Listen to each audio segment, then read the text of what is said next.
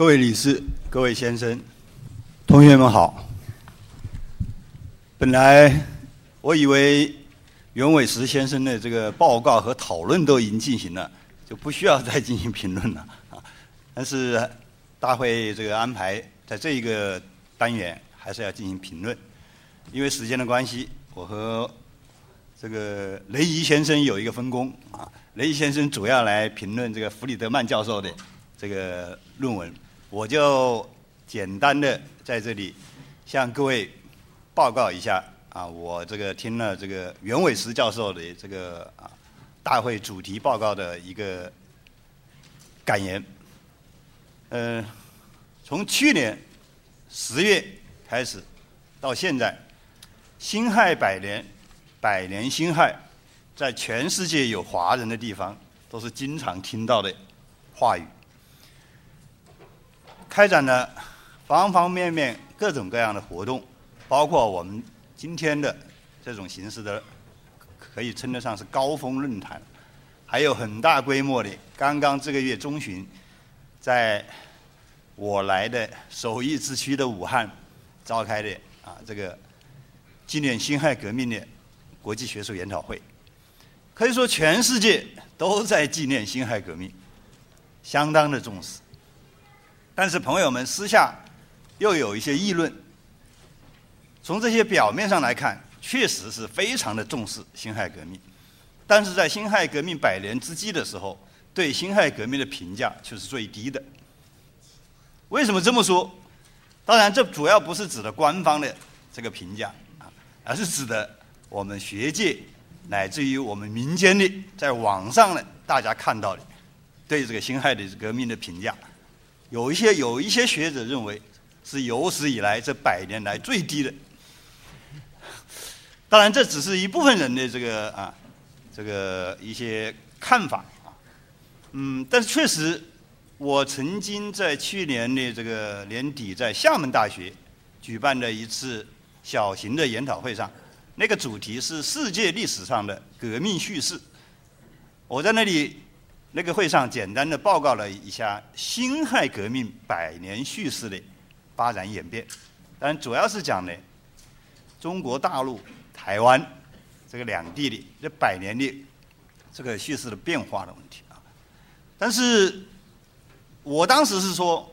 整体上的重写辛亥革命史，好像在近百年来一一直到现在都还没有，我认为还没有完全出现。但是在很多具体问题上，新观点可以说层见迭出，还有新领域的开拓，那是连续不断。呃，那么在百年的这个纪念的时候，我们又听到了更多的关于对辛亥革命评价的不同的这样一种认识。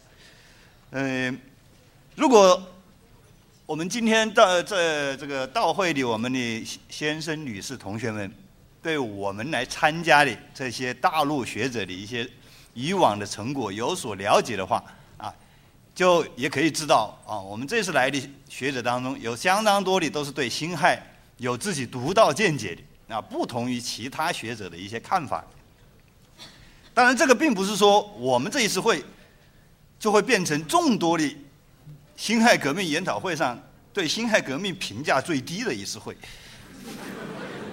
因为今年的会议，我们肯定会在若干年之后会有一个辛亥学术史的这样一个总结。我们会来对今年，乃至于从去年十月份以后就有的一些会议，我们都要有一些这个啊，在那就是以后的事情了啊。我想今天的我们哈佛的这样一个高层的论坛，肯定也会在我们的这个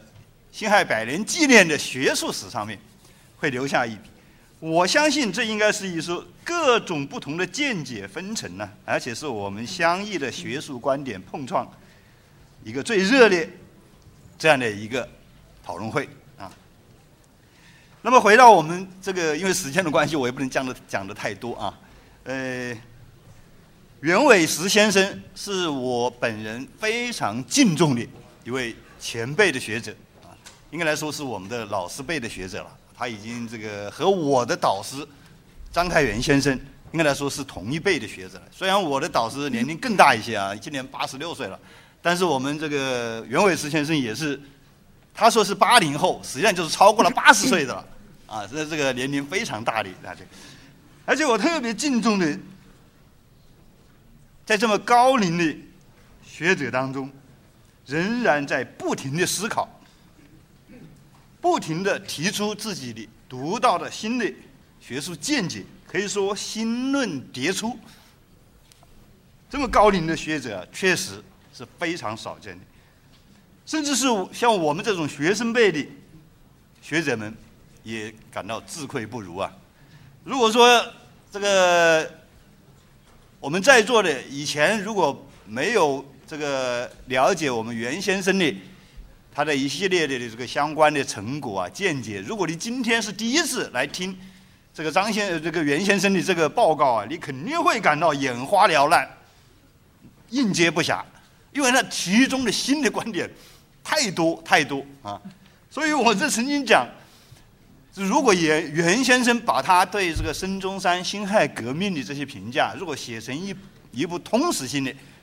那我可能就要改变我刚才前面讲的，说这个辛亥叙事没有整体上的改变，没有重写辛亥革命史的著作出现的话，如果要袁先生要写出一部大部辛亥革命史。那我就要改变我的看法了，啊，真的就是有一部全新的这个辛亥叙事的这样一个著作了。但是呢，这个刚才大家听了以后，可能好多同学们啊，我或者在座的观众提问，也都有这样一个感受。有时候这个先行者是有点孤独的，呃，在某种程度上说，我们袁先生在这个孙中山的研究。辛亥革命的研究，以及整个中国近现代思想史上的研究，啊，他都是这个先行者。他提出了很多啊，这个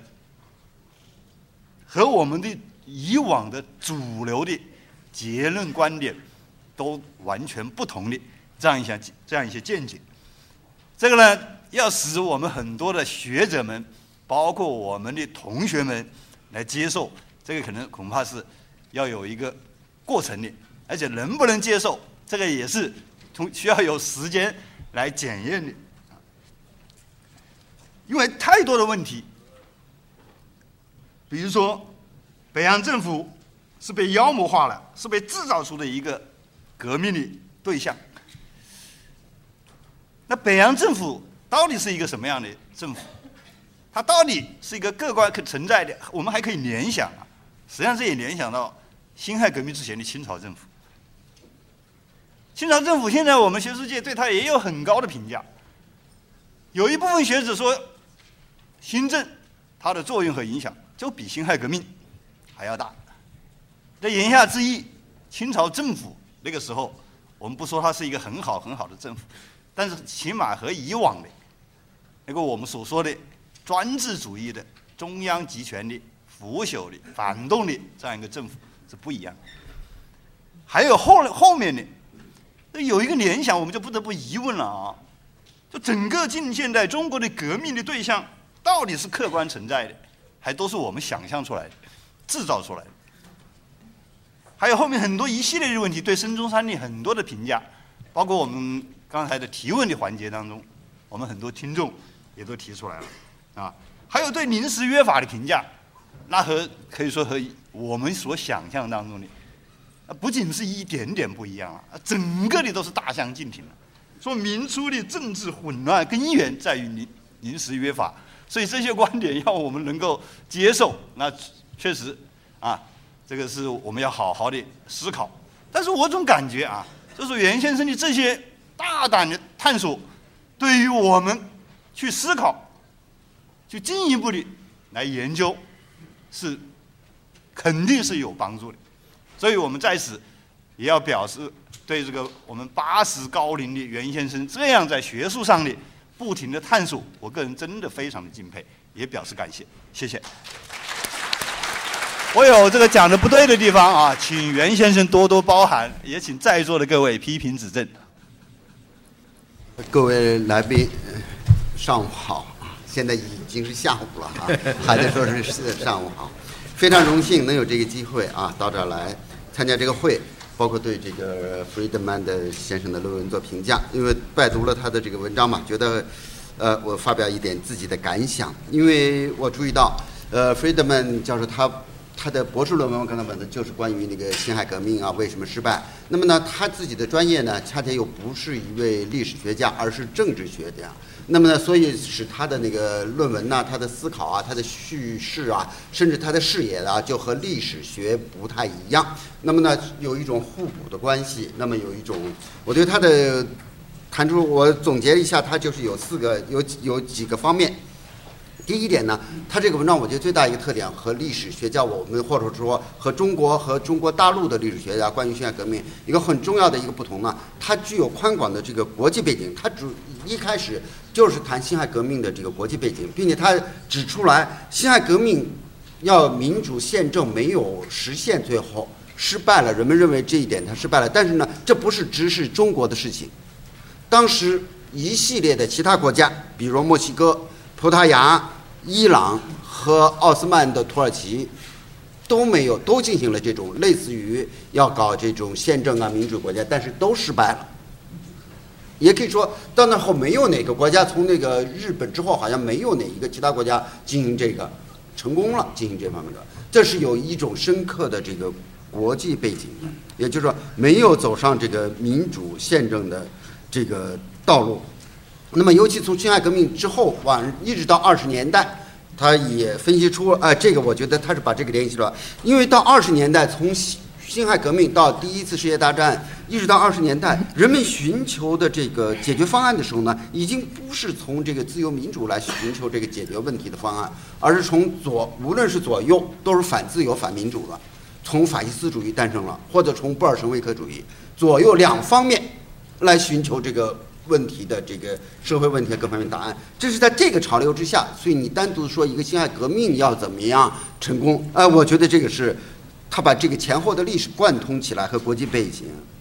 啊，这一讲啊，人们就是说他反复强调，人们当时呢从法西斯主义、布尔什维克主义，从那个左右都是反自由、反民主的。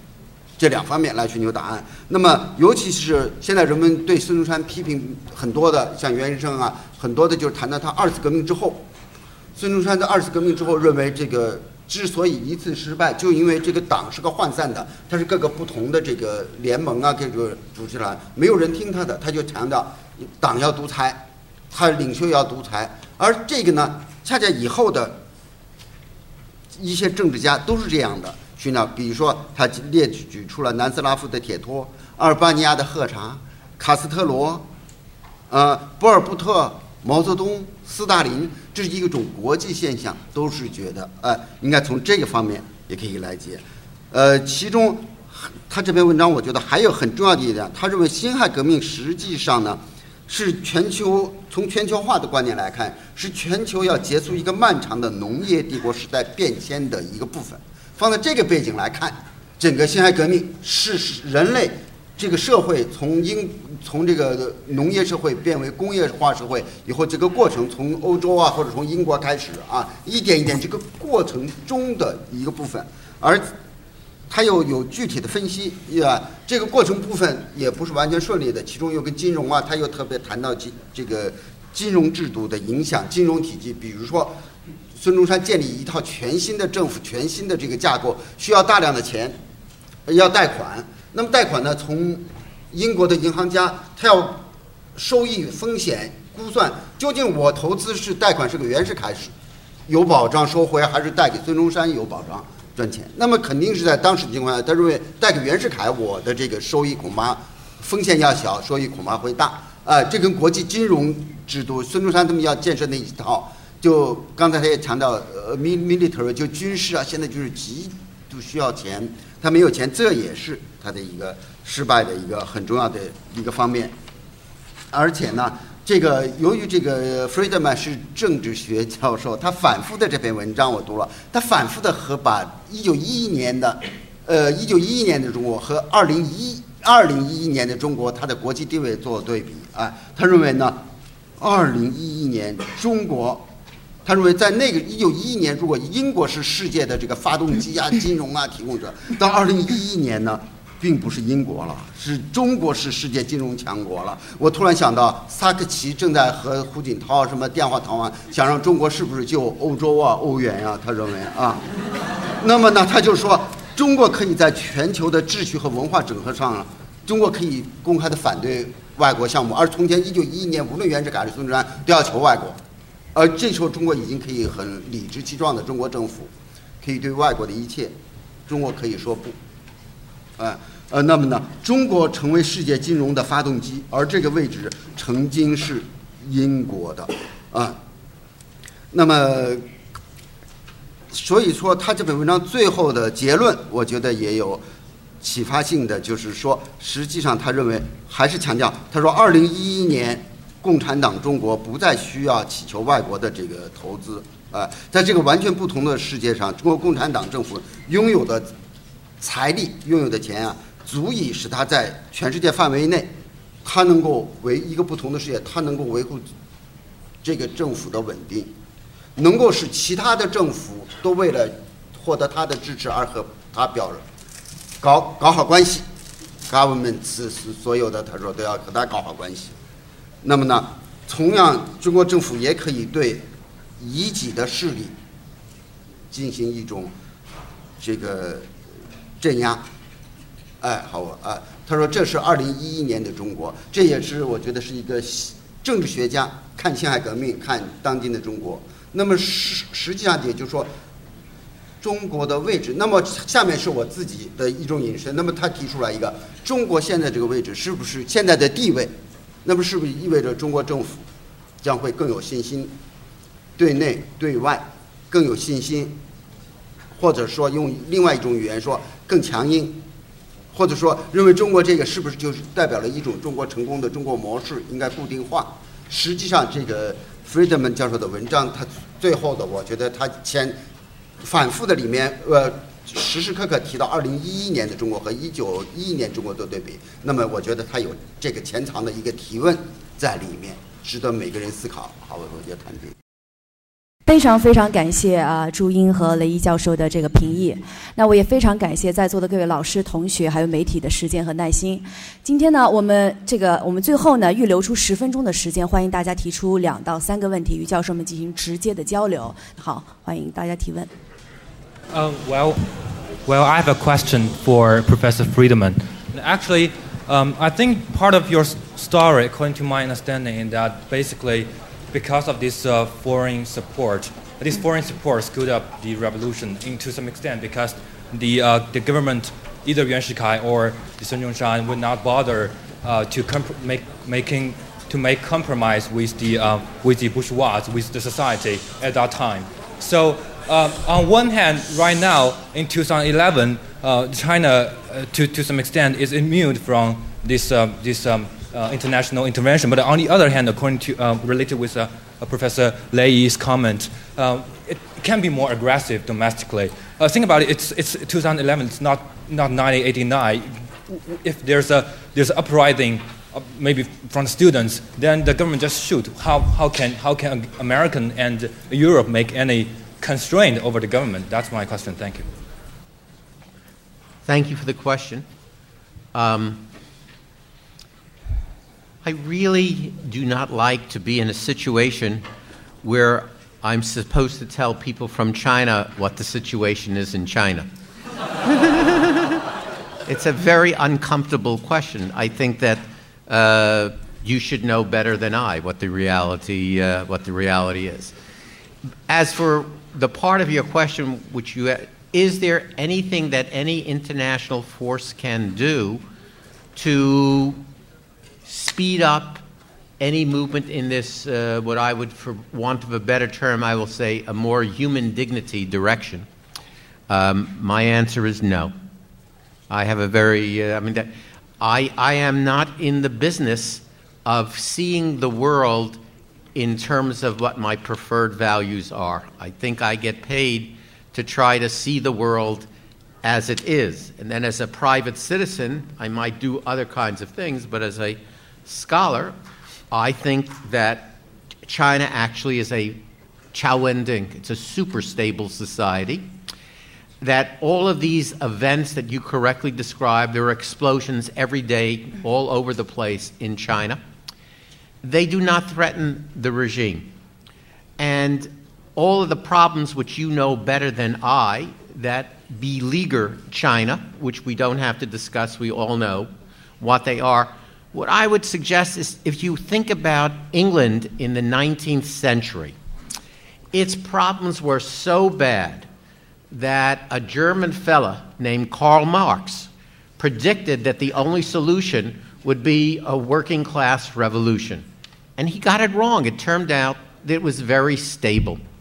And if you look at America during the period of its great rise, also great violence. Uh, this was the most violent conflict between labor and anti labor forces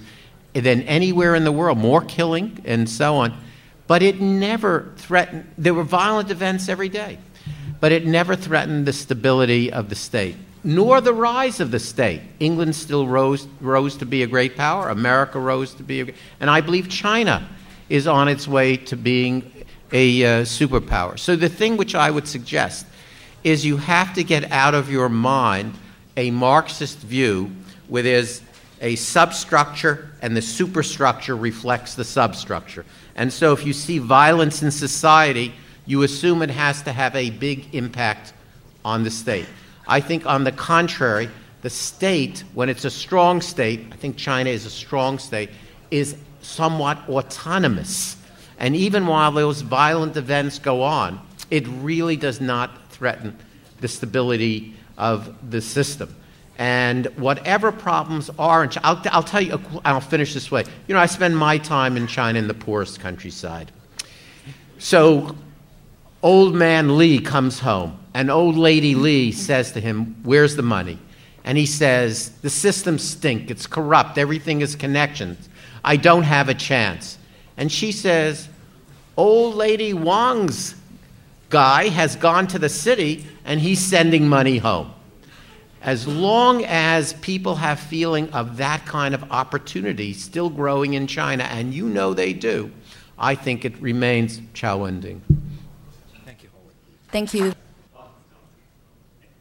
Uh, I also have a question for Professor uh, Friedman. Uh, this question uh, has two related parts. The first part is uh, you, uh, you, said the, the failure of the revolution, and we noticed that in the afternoon we have another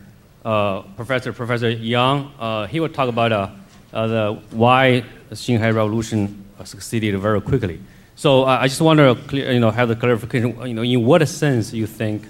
Xinhai Revolution failed? And the second part is that uh, you you uh, you believe and also you predict uh, Yuan Shikai will be the hero of the 1911 revolution. And then how do you see the role of a hero of of the revolution in the field of the revolution? Thank you.